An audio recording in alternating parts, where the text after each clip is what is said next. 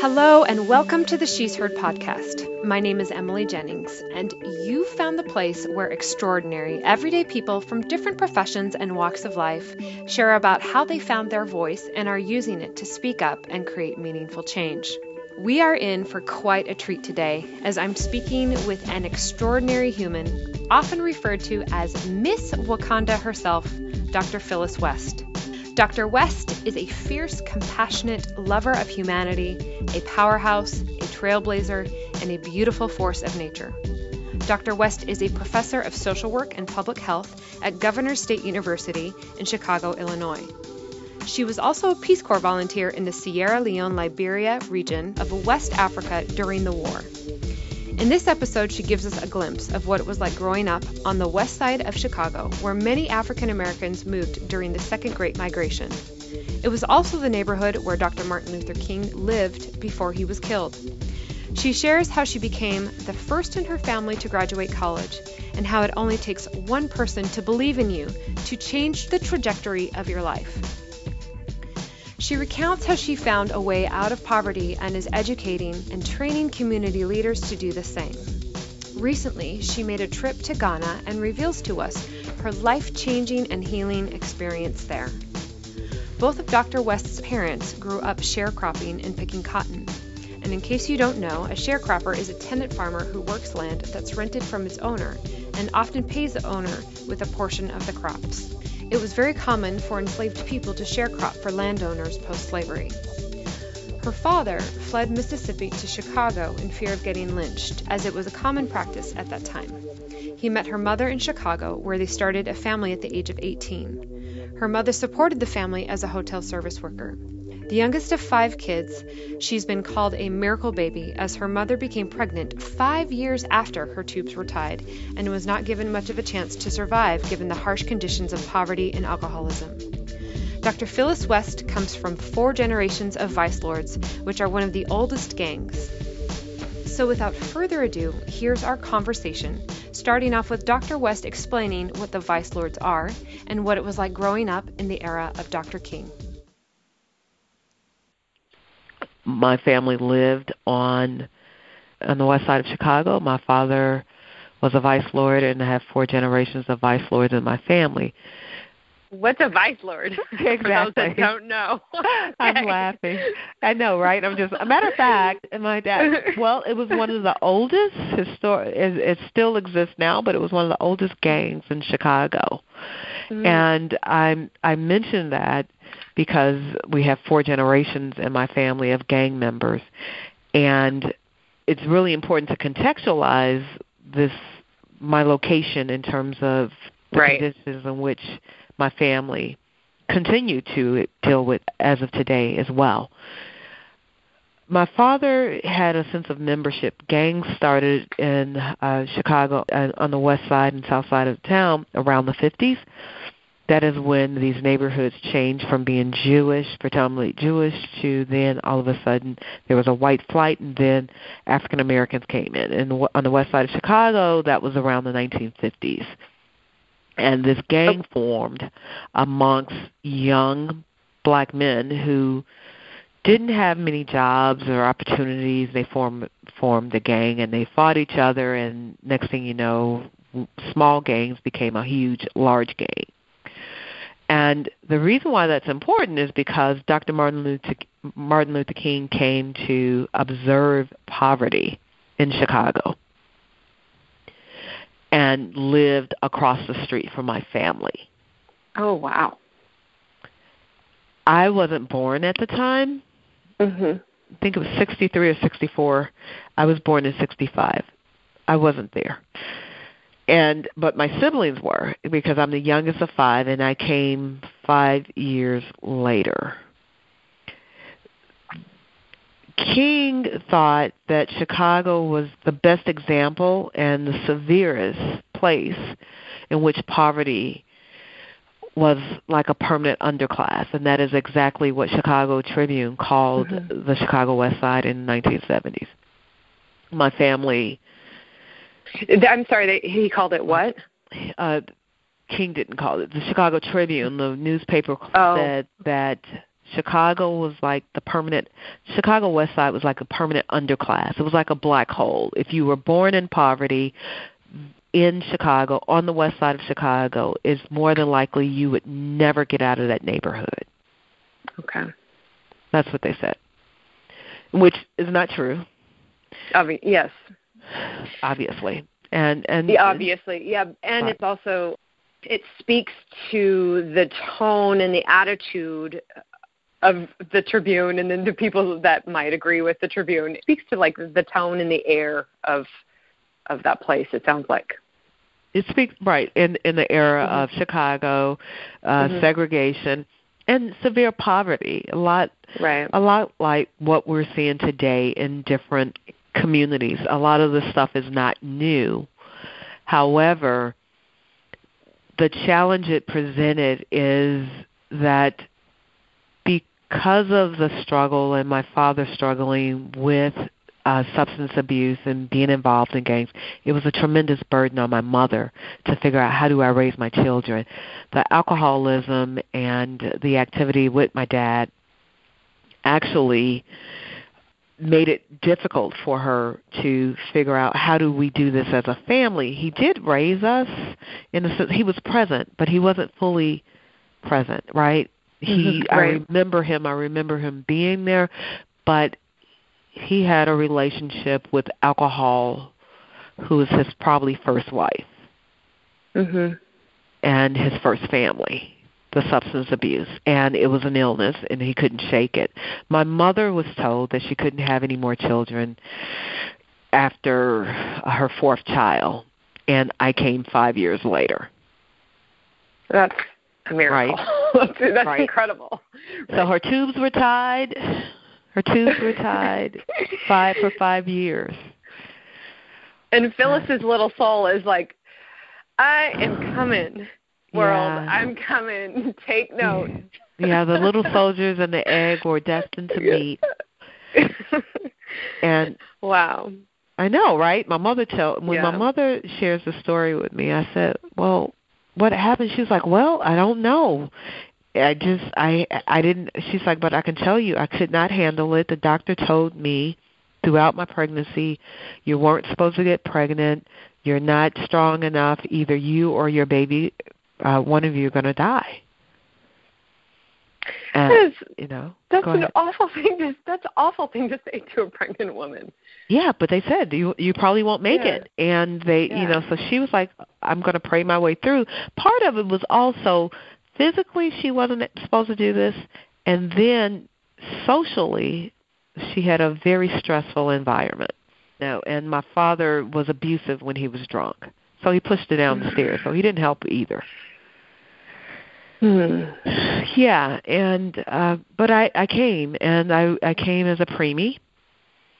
Uh, okay. I was I had to stay in the hospital and around the time I got out of the hospital my mother had a nervous breakdown so I was out of the hospital and she went back into the hospital. So who took care of you then? They had nurses coming in and the neighbor and my father was there. There was a nurse there to help my father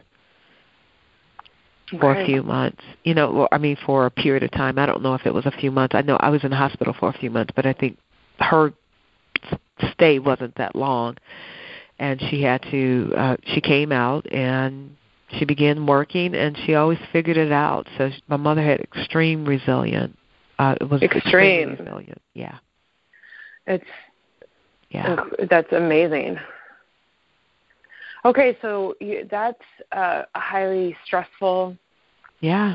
And it, it sounds like toxic environment. Um, I don't know if toxic is the right word, um, but extremely stressful environment.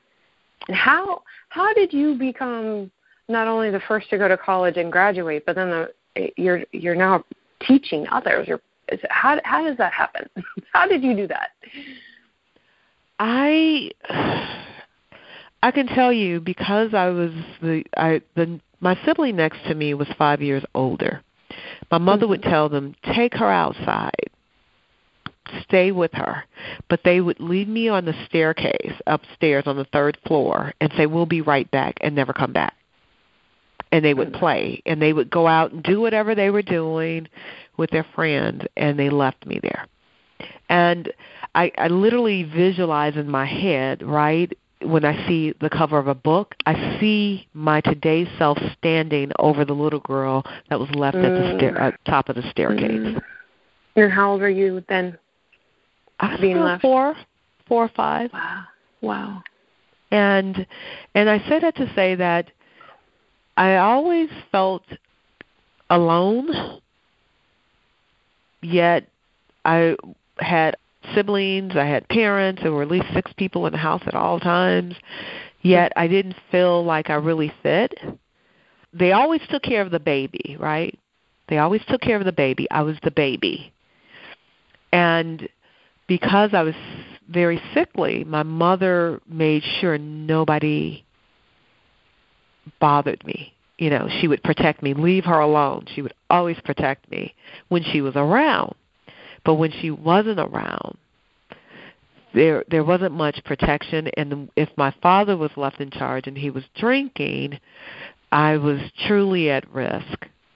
And you're right, it was uh part of it was a toxic environment and another part of it was very resilient and determined because it taught me the one thing you you learn in an impoverished community is how to survive. Mm-hmm. And I knew and I learned early how to survive. Mm-hmm. I uh I was sexually abused at 4 and I didn't realize that until I was in my 20s when I was in the Peace Corps and I had flashbacks uh, of something happening to me, and it came through a dream. And I realized, and I, of course, I always had a big mouth, and I was like, "Ah, he touched me," and it was he. He was my father's friend, and it came through a dream, and I told my family about it in my twenties. That because I did not know uh, it had happened, and and I say this because children have a way of suppressing those things that are harmful in order to be able to cope mm-hmm. With their reality.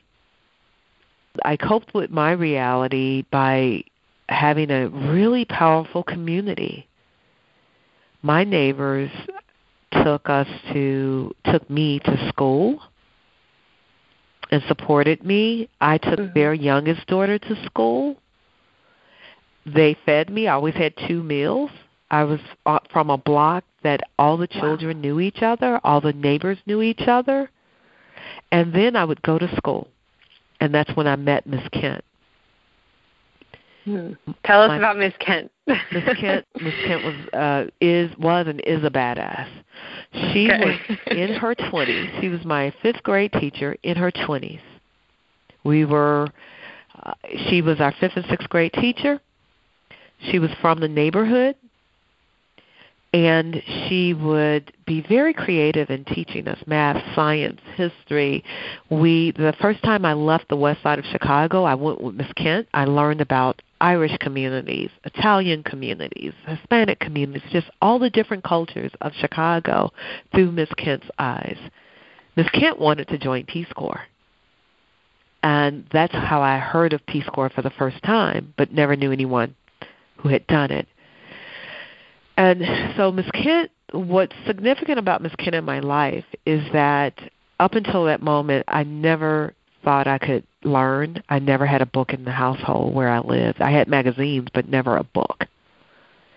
It was never required of me to do my homework, to do, you know, to do well. There was never a standard because I was the youngest of five. My sisters had dropped out. They kept getting in trouble.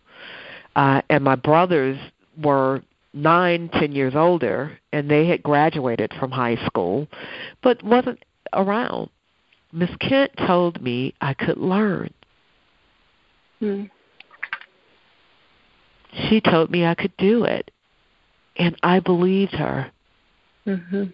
Because up until that moment, no one told me I could. God is so powerful. Yeah. Right. So that's where the seeds are planted. It just takes one person to believe in you. exactly, right? Yeah. and I'm still in touch with Miss Kent today. Wow. Yeah, she's on Facebook with me and everything. wow. Thank you, Miss Kent. Yeah, we all need a Miss Kent. We all need a Miss Kent. we all need a Miss Kent, right? and many of us have them. And thank you, Miss Kent. Wow. Right. Okay, so then that's kind of what planted the seeds to learn and to be curious about all these other communities and to exactly uh, understand and unravel poverty and why gangs are ne- I don't want to say necessary, but why they're kind of necessary in those kinds of con- environments. And well, you know, um, you're right. So gangs today are very different, right? Uh, and I'm not, and I'm not glorifying gangs. You know, I, I'm very intentional not to glorify gangs, uh, and because I under, but I do understand the dynamics because it's because of having family members who are deeply who have deeply struggled with uh, poverty and I, I can't answer the question that most people think and I think I'm like why me? Why didn't I succumb to my environment? Mm-hmm. right? Highly infested with drugs. Drugs were all around me. Uh, gang members gang members protected me. There was a time i had the biggest crush. I can tell you this. I had the biggest crush on gregory dockery. Greg even today you know greg was the guy i wanted to be with honestly at thirteen fourteen fifteen sixteen years old greg lived across the street and one day i went over to his house and said hey greg what you doing he was like nothing i looked down there was this garbage bag full of weed mm. and I said, "Oh, teach me how to roll a joint." And he said, "What?" I was like, "Teach me how to roll a joint." Mind you, I'm around 15, 16 years old. I so he taught me how to roll the joint, and he looked at me, and I was holding it, and he took it out of my hand, and he said, "You're a good girl. Get out of here." Wow. We were the same age. That is like a that is a life changing moment. Yeah. He said, Get out of here. You're a good girl. I still talk to Greg today. Mm. And he mind you, Greg went on now. He was having sex with somebody else. And he they were making babies. and I thank him every day. oh, thank you, Greg. Wow. Those are like the sliding door moments. Sliding door yeah. moments. You know what? I yeah. so many.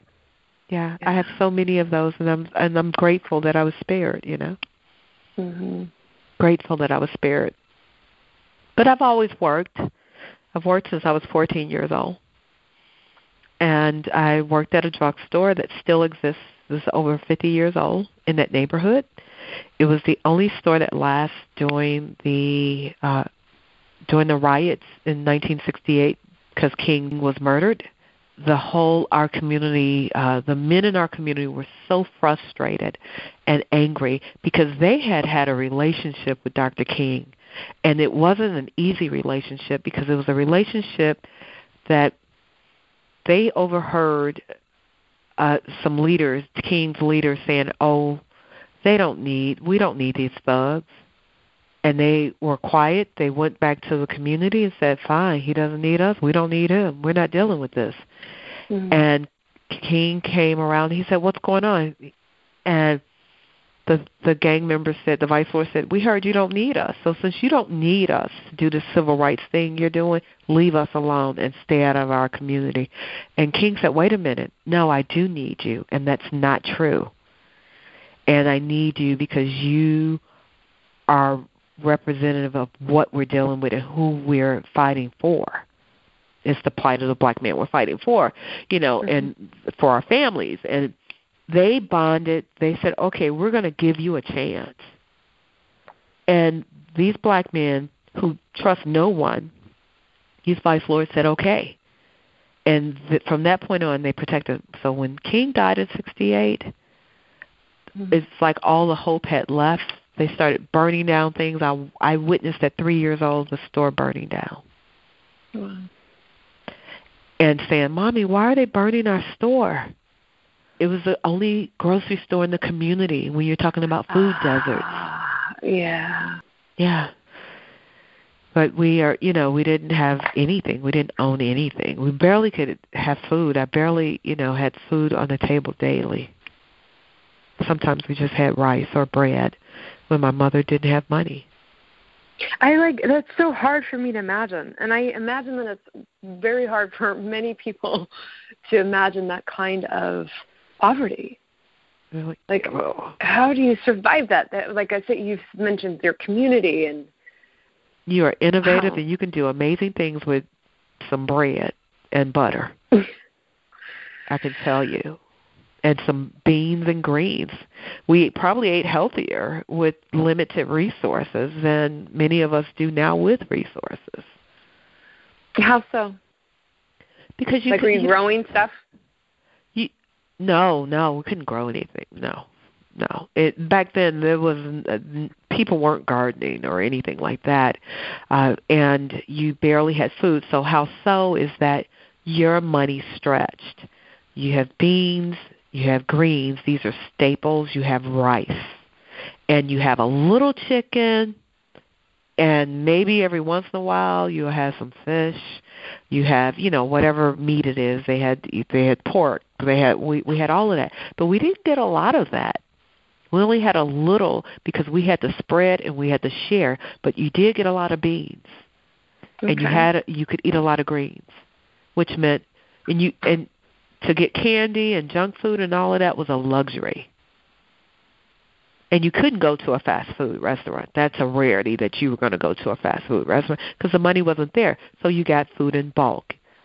How does how does that inform your work now? It it informs my work in working with future professionals who are going to help struggling families Mm-hmm. Uh, one is especially with like the state of Illinois, our budget sucks.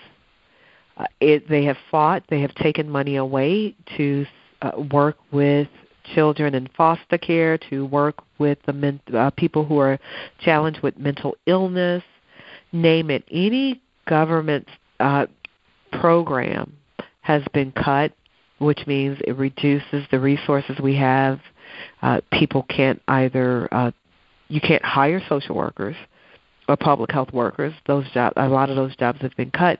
So we have fewer of those resources to help poor families. And what I say to my students is, I understand, but no excuse. We mm. find a way. We are mm-hmm. creative and we are resourceful and that just doesn't. That is a great mantra. We find yeah, a way. We find we a way. We are creative and we are resourceful. Exactly, and we and we do what my mother has said because of watching her do it. We make a way out of no way. Whoa. We were. She raised. did that. Yeah. Yeah, and being in the Peace Corps, in the Peace Corps, I lived in Sierra Leone and Liberia. I was evacuated because of the wars there. In Sierra Leone, I lived in the Eastern Province. You know where Blood Diamonds? I don't. I'm sorry. Uh, well, you have you heard yeah. of the movie Blood Diamonds? Oh yes, yes, I okay. saw that. Yeah. Well, if you saw Blood Diamonds, that is the area I lived in, in the village with no running water, no electricity. Dang, how long did you live like that? Almost two years in an outhouse okay. and made major transportation was my bike and I lived with the people in that community who at times didn't have shoes and they would go to the farm every day.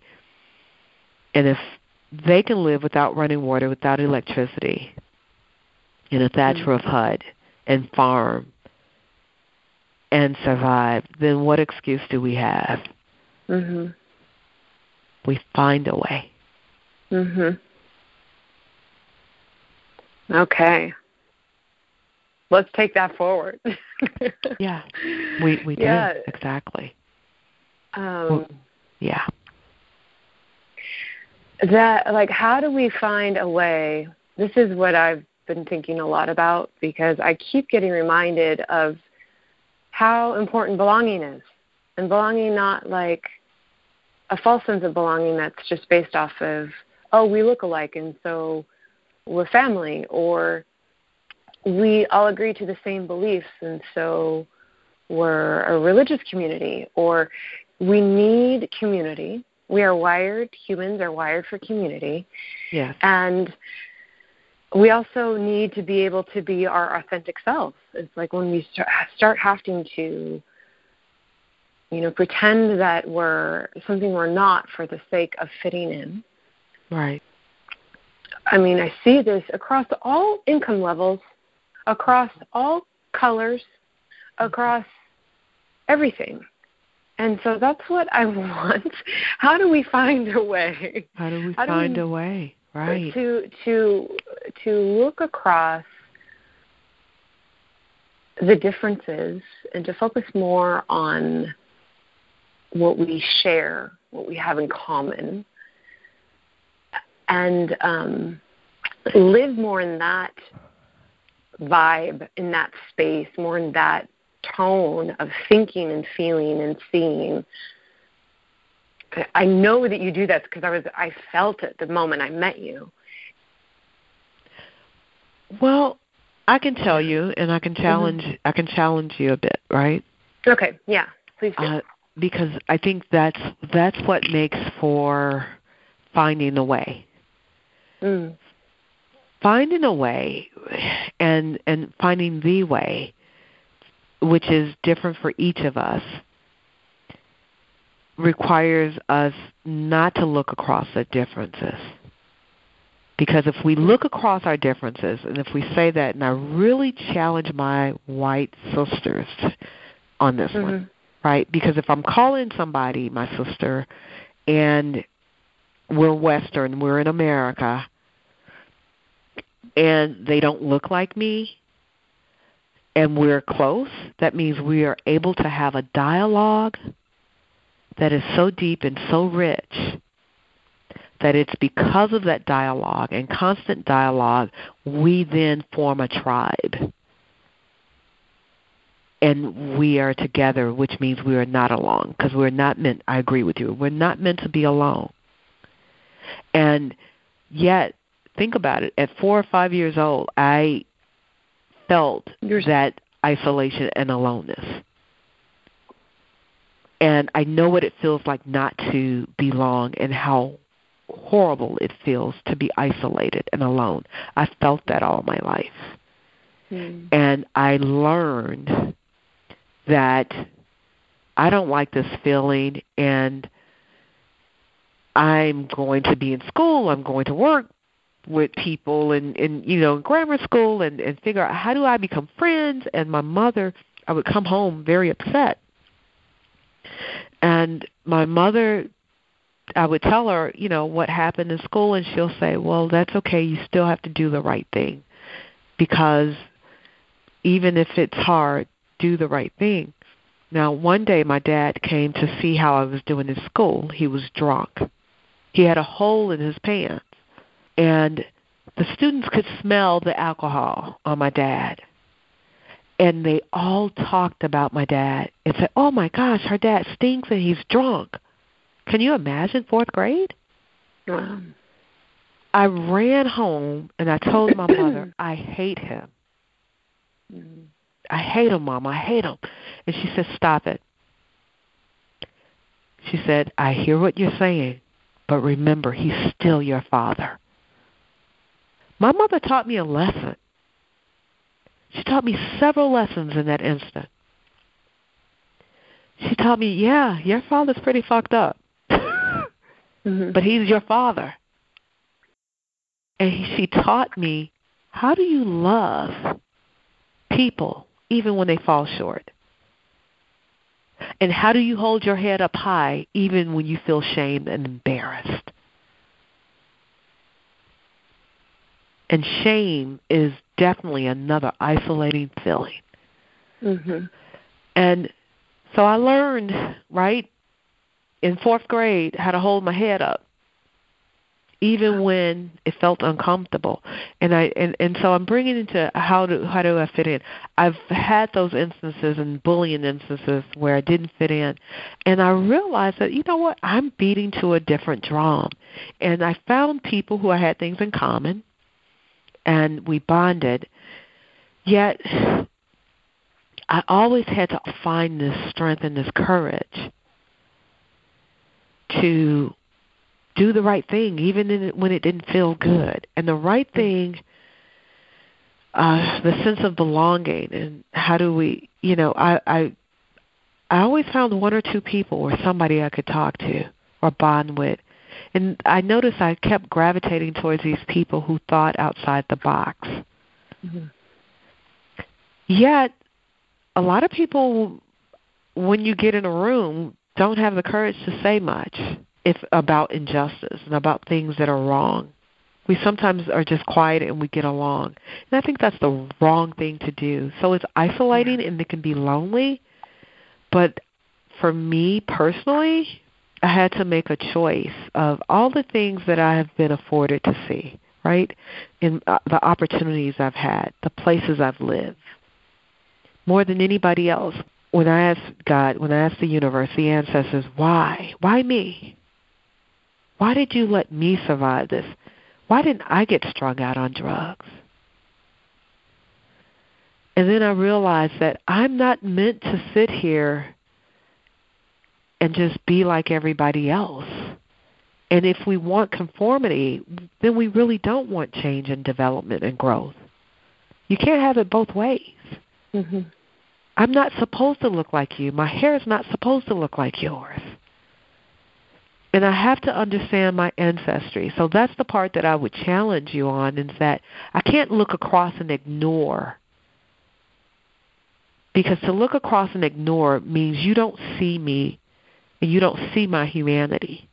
And you mm-hmm. don't see you know, and I you can't ignore you know, when you put the two of us together and we have beautiful pictures together. That's what makes the richness. Absolutely. The, yeah, right? I agree. Yeah. And when I see your humanity, when I see you, and I listen to you, I think that's what brings us together. But in in America, I don't ever want anybody to tell me just ignore my history. I can't ignore 400 years, hmm. 12 generations of slavery. No, we and we shouldn't do that. No. No. I don't think we should ignore how do I say this? Everything like what you just said no embracing the difference um the difference in terms of like how we look and where we're from that should be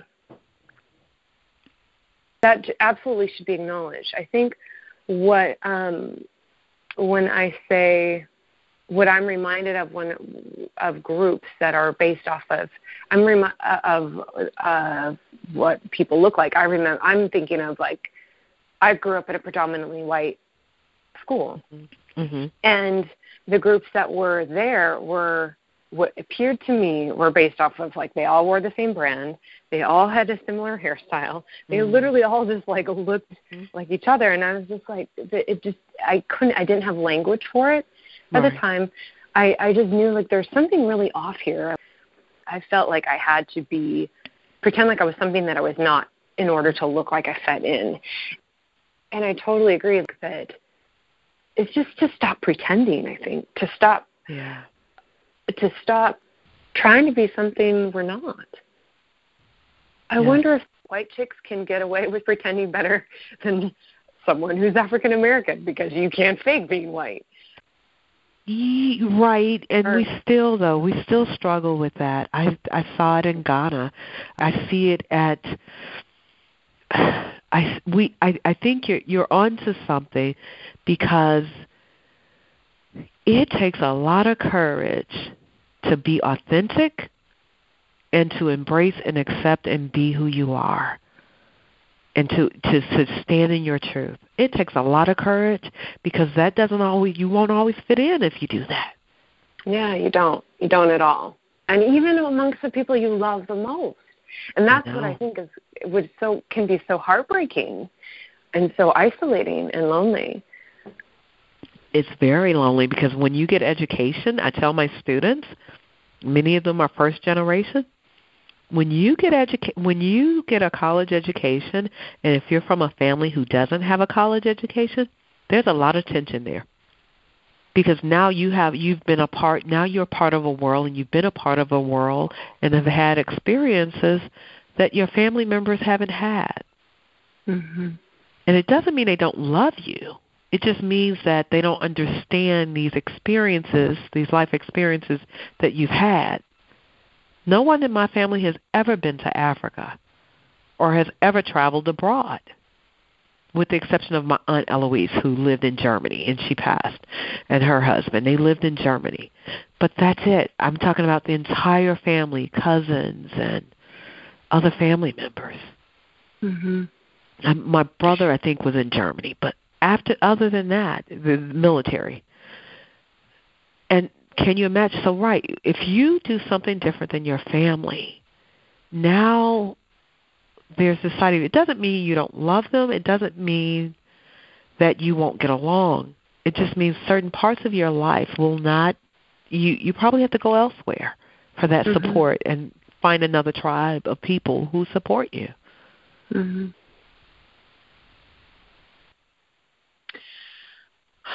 I think that's kind of I think you referred to it a little bit earlier about um, kind of like your biological and then your chosen family. mm-hmm.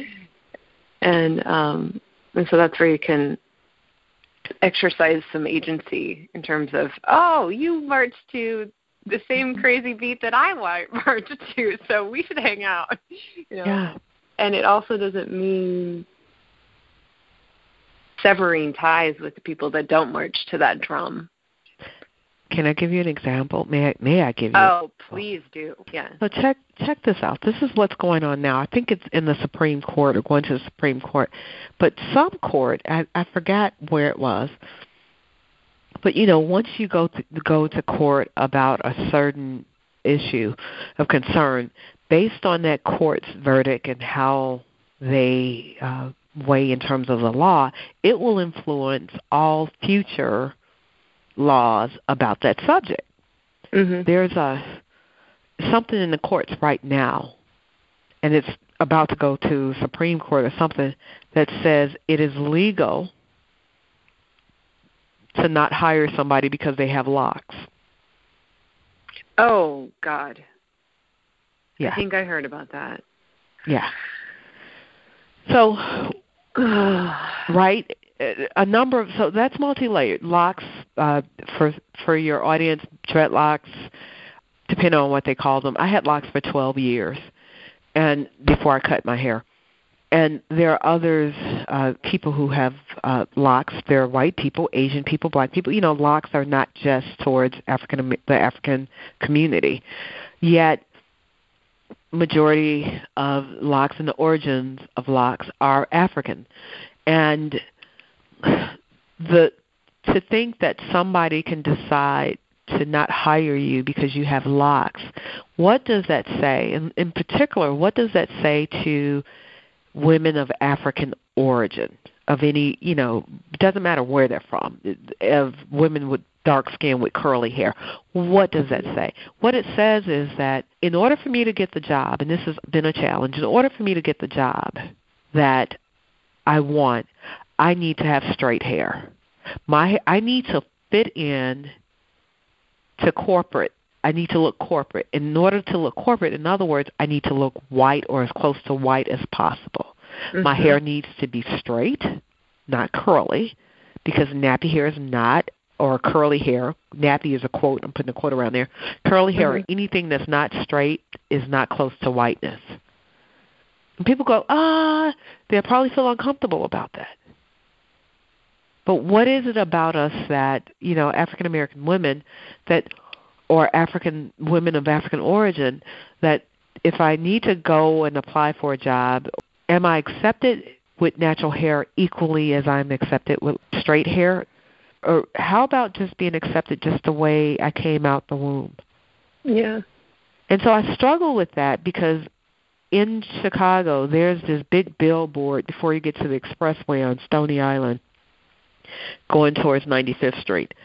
And every time I see this billboard, I'm like, am I the only one that's bothered by this? Is it promoting this legislation? No. Well, it's yeah. another subliminal. It's not even a sub. It's, it's uh. another outright message that tells black women you're not okay as you are. You need well, to conform. Is... You need to change. So the billboard says. You're burning up. I hear you. I know. I don't understand it. Why? Why? Check, yeah. Okay. Check out what the billboard says, though. You probably it's not going to help you. You're going to get. You're going to really get pissed off. the billboard says, "Make sure you're beautiful by getting your Asian, Malaysian, or Indian hair." Wow. In other words, in order for black women to look pretty, they need to have this hair that is not their hair. They need to go buy this hair from Asian, Brazilian, Malaysian women and then put it on their head, and then they'll be beautiful. Uh, that's why Black Panther is so revolutionary. I know, right? oh, that's my oh, tribe. That's yes. why. That's why we have Wakanda. that's right. That's right. That's right. That's why it's so revolutionary. Yeah. That's and right. so so I mean it's liberating for me, even though like that's not my tribe, but I'm so freaking happy. I'm seeing that you guys are kicking it and that you're received the accolades and the turnout that it has, not just in the states but globally. Right. Because that right. frees everybody. That frees everybody. When you have the freedom to fully be you, yeah. then I have the freedom to fully be me. And that is why our yeah. liberation is directly linked to each other. Absolutely. So, yeah. Absolutely, our liberation, and that's what it, it. How can it not be right? People, correct, yes. right? You're looking at Wakanda and all the history. You know, the history when you well, when we're talking about Black Panther, and all the history that's in there. And a lot of people say, "Well, I have to go back because I missed the history." They they constantly miss parts. You know, like when uh, Killmonger said, "Kill me because I'd rather be in the ocean with my ancestors." Right. Yeah. Right. And that's speaks to powerful. Yeah. Right. And a lot of people don't uh, a lot of maybe a lot of younger people and older people do they understand what he meant? Mm-hmm. Do do they understand that he deeply referred to all the ancestors who had died during the transatlantic slave trade and were dropped in the middle of the ocean and didn't make it. There were so many people didn't make it. And I'm you know that I'm close even closer to that spiritually. I have had in my lifetime the opportunity to visit four slave dungeons. People call them ca- castles, slave castles. And the castles were where Africans were captured and taken and prepared, prepped to be enslaved and sent overseas to either South America, the Americas, or Europe. Well, I call them dungeons. They don't call them castles. Go ahead. They sound that sounds so intense and awful. and when you say that, and I just want to mention this because I, I, mm-hmm. I suspect I'm not the only person. It's like, why would you ever want to see that? And mm. you know, that seems uh, like it'd be so easy to drop into depression like that would be almost impossible to get out of is mm-hmm. what I is what comes up for me when I hear that. Mm-hmm. And then I also know that you cannot heal anything you can't look in the eye. Mm. It needs oxygen, it needs air, it needs to breathe and I think that that's I know I'm not alone with the fear, especially mm-hmm. coming from a culture of politeness and don't rock the boat. Like I hear that and I'm like, oh, I get this visceral reaction of like, oh my God, that is terrifying and heartbreaking, and I don't know if I could come back from that. And then on the other side, the response is like, no, you've got to look at You got to look at the history. You got to look at the the reality of what has happened and is still in the air and is still impacting people to this day. Right, right. So so you know that and you have a deeper sense of resilience than most people well um, i you know what and i can tell you you're right and i think that mm-hmm. first and foremost that we don't have a choice. If we choose not to look at it, it's a luxury and it's a privilege. Mm-hmm. Right? You know, if we choose not to, that that is a choice. I I think that it's probably a choice that keeps us in the situation we are in because when people choose to ignore, it's almost permission to continue the same cycle yes. of I'm of, I'm nodding over here. yes. Right? Of abuse yeah. and oppression of humanity. And that's the thing when and it's you know when we talk about it and people say, "Well, yeah, this is your culture because you're African American." No, guess what? The transatlantic slave culture. trade is our culture. Yeah. It's it the our. history of America. Right? And it's all the tension that still exists that yeah. many of us are saying, "Oh no, I'm over that." No, you're not over it because this you you can see the systems and how they continue in different ways. Even today if we look closely it doesn't mean we need to get stuck like you said. And some people probably say oh they're stuck or they're depressed or you can get depressed. I can tell you this and i i understand it's not easy. I can i can i told somebody today there are two examples I can tell you. To, I told someone today when she asked me, a young lady at the gym asked me, "So how was your trip?" And I was like, "It was powerful." And I had a chance to visit the the slave dungeons, and also I went to the last at, in Ghana. I went to in Cape Coast what's called the Last Bath River. The Last Bath River was mm. the river in which Africans who were captured were in uh, went into that river and bathed. Well, we bathed in that river. I was in that river and I screamed mm. so hard. Mhm. I I didn't even know what was in me. Mhm. That was coming out, but I felt I felt all of what was there. Mm-hmm. And I, you know, I, I left out, you know, I was messed up. We processed this stuff. We talked about the history of what happened, and then we followed the path from the last bath where the captured Africans had to literally, our my ancestors had to walk for miles to get to the slave dungeon. We went into the slave dungeon. At the top of the slave dungeon, what they call the castle is where the governors and where the Europeans had their offices. At the bottom were the dungeons, and the dungeons were broken up into three. Either they were a place for where men were locked up in, and they had hundreds in this small space, and then there were a place for women, and then there were well four, and then there were two other sp- uh, spaces where people could stay, and those two other spaces were condemnation rooms. So we did a ceremony in these places, you know, praying in the space, what happened in the space, paying homage to the ancestors who wow. were uh, killed or sent over enslaved. And so when we did it, we lit our candle, we did a prayer and moment of silence. And I didn't. I had to light my candle, and I I told our guide, I have to leave. He said, Where are you where are you going? I said, I have to go in the other room. He said, Okay, go ahead. I went into the other room. I was the only other person who went into this other room.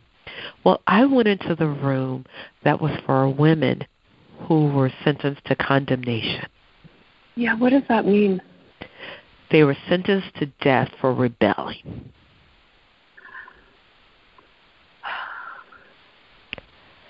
They did something, they tried to escape, they spoke up, they probably tried to protect, whatever it was, they did something that these capturers did not like to the point that they want to sentence them to death by suffocation. Oh my God.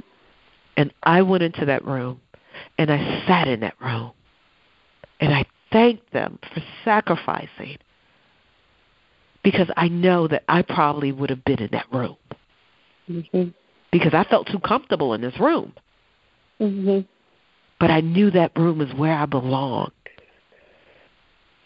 And I say all this to say, when I got out, I felt like I had something that reinvigorated me. And several days later, we went to orphanages, we worked with villages, and then several days later, I went and I presented at the University of Ghana. And in that conversation with the students there, I said something about it's powerful when you know where home is. And one of the students said, So where's home? Now, this is a Ghanaian student. And he said, mm-hmm. Where is home? And I looked at him and I looked at that group of 80 something students and said, Home for me is in Africa. Home for me is in America. But most of all, home for me is in my heart. Wow. And I know that my ancestors who came from this land, forced from this land, enslaved for 400 years, 12 generations, have created a home for me in a sacred place that I can never question. I know who I am and I know what I'm made of. So while for some people this is depressing, for me, mm-hmm. the fact that I am sitting here in Ghana at the University of Ghana speaking to you as Dr. West after 400 years of slavery plus Jim Crow, 12 generations, I know who I am. And I don't need validation from you because I know my power. And that's what it does because so often we think of the pain, but can uh-huh. you imagine when you talk about miracles?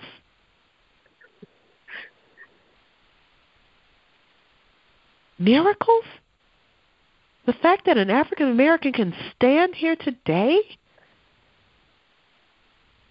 we don't even understand the blessing and the power and the sacrifice if we think we can't. There's nothing we can't do.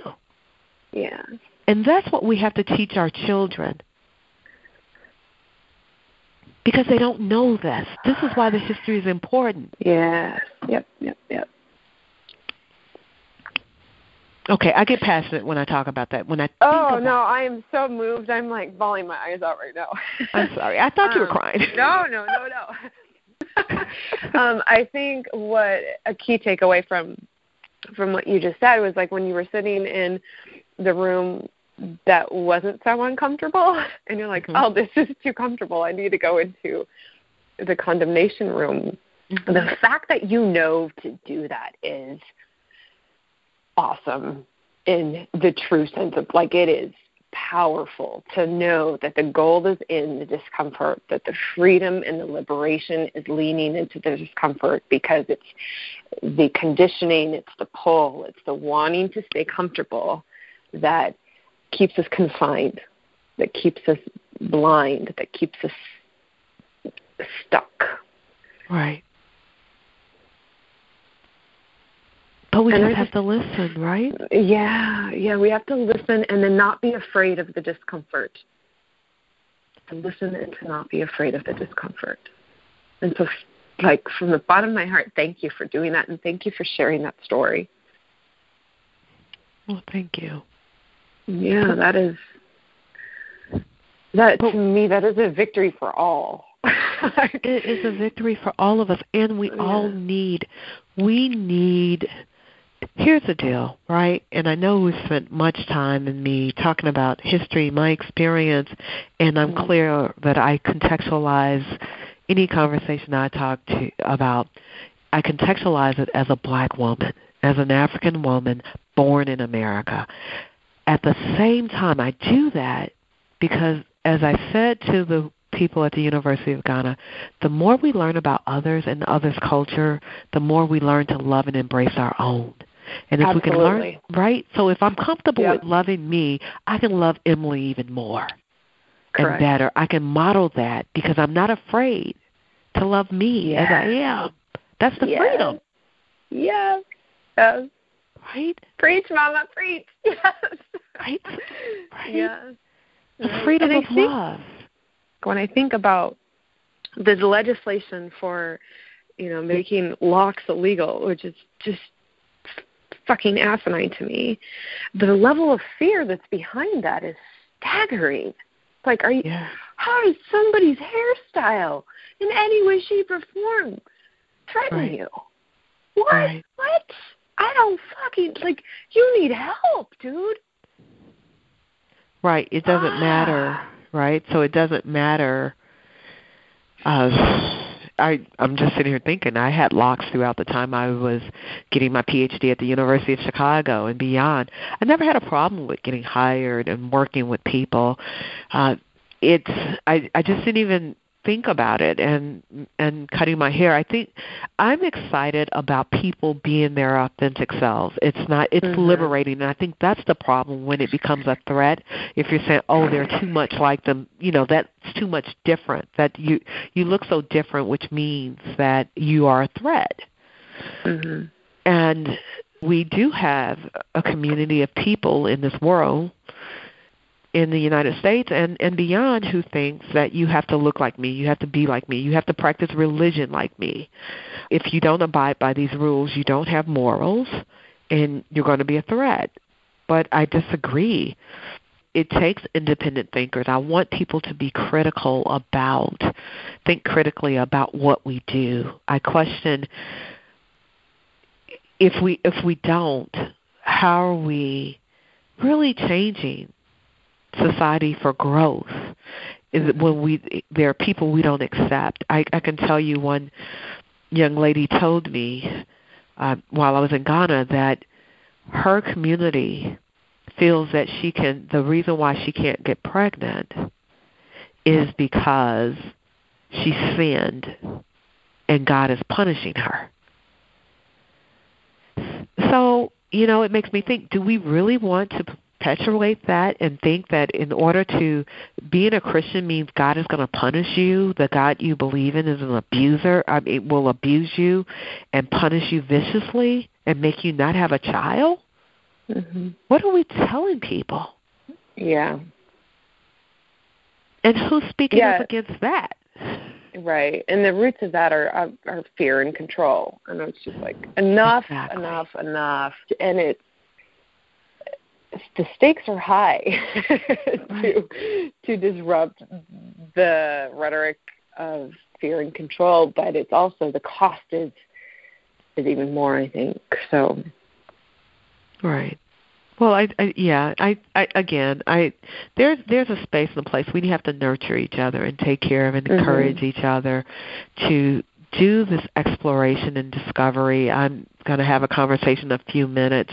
Someone who was following me on Facebook and heard my journey, and she said, "Oh my goodness, I need to talk to you because I had a similar experience when I was in Ireland, and Mm. how my family members were persecuted and had to flee and leave Ireland and and so we we see this journey of ancestry and struggle that we are now able to talk about but also use it as a tool to change our narrative and that's where I'm going with finding that Yeah. authentic voice means changing our narrative how we tell this story. We can tell a doom I can tell a doom gloom story about slavery and about my ancestors and what does that mean that I can't trace all them to a specific place and that I can tell that story or I can tell a story of resilience and empowerment and people who never gave up. Yep. You know? Yep, and who are making a way out of no way. Make you remember that? That's a southern thing. Make a way out of no way. Right. yes, we do. Yes, we do. And we, and that's what you've done. That's what we've all done. We've made a way. Yeah. Yeah. We have to give ourselves credit and be loving and tender with ourselves, Mm. and know that it's all right. Yeah. Yeah. All right, babe. I believe we are made to create. We are creative creatures, and that our words can speak things into existence. And so that's why I love to ask the question what is your wish for our country, for the planet or the world? Getting the idea into your head and into your heart is like the first step to then creating a new reality. So do you have a prayer or a wish for the world or the planet or yeah? I country? do. I do. I really, really do. And my wish stems from a quote by theologian John Mbiti. I am because we are. We are because I am. I am because we are. We are because I am. My wish for the world is for us to truly see the humanity of another person, right? When we look in the mirror, that we can see ourselves and we can see and recognize and acknowledge someone else's soul and humanity. And that's when we can become one Mhm. by connecting with each other's soul and spend our energy connecting versus the opposite. Yeah. That's beautiful. Thank you so much, Dr. West. I love your life. you are a miracle. Is there any final thing you want to add? No, I look forward to doing some work with you, some healing work, and uh, yeah. Hopefully collectively make a contribution to healing healing this world Yeah. and loving this world and, and sending love throughout. Thank you so much for listening. Again, that was Dr. Phyllis West of Governors State University in Chicago, Illinois. If you have a story to share or an experience that helped you find your voice, I'd love to hear your story. Please go to she'sher.com and click on the button that says Share My Story. And sign up for our newsletter for updates on the latest releases and opportunities to connect. Tune in to the next episode. More inspiration, wisdom, and insight is on the way. Until next time, standing in our collective liberation, be well.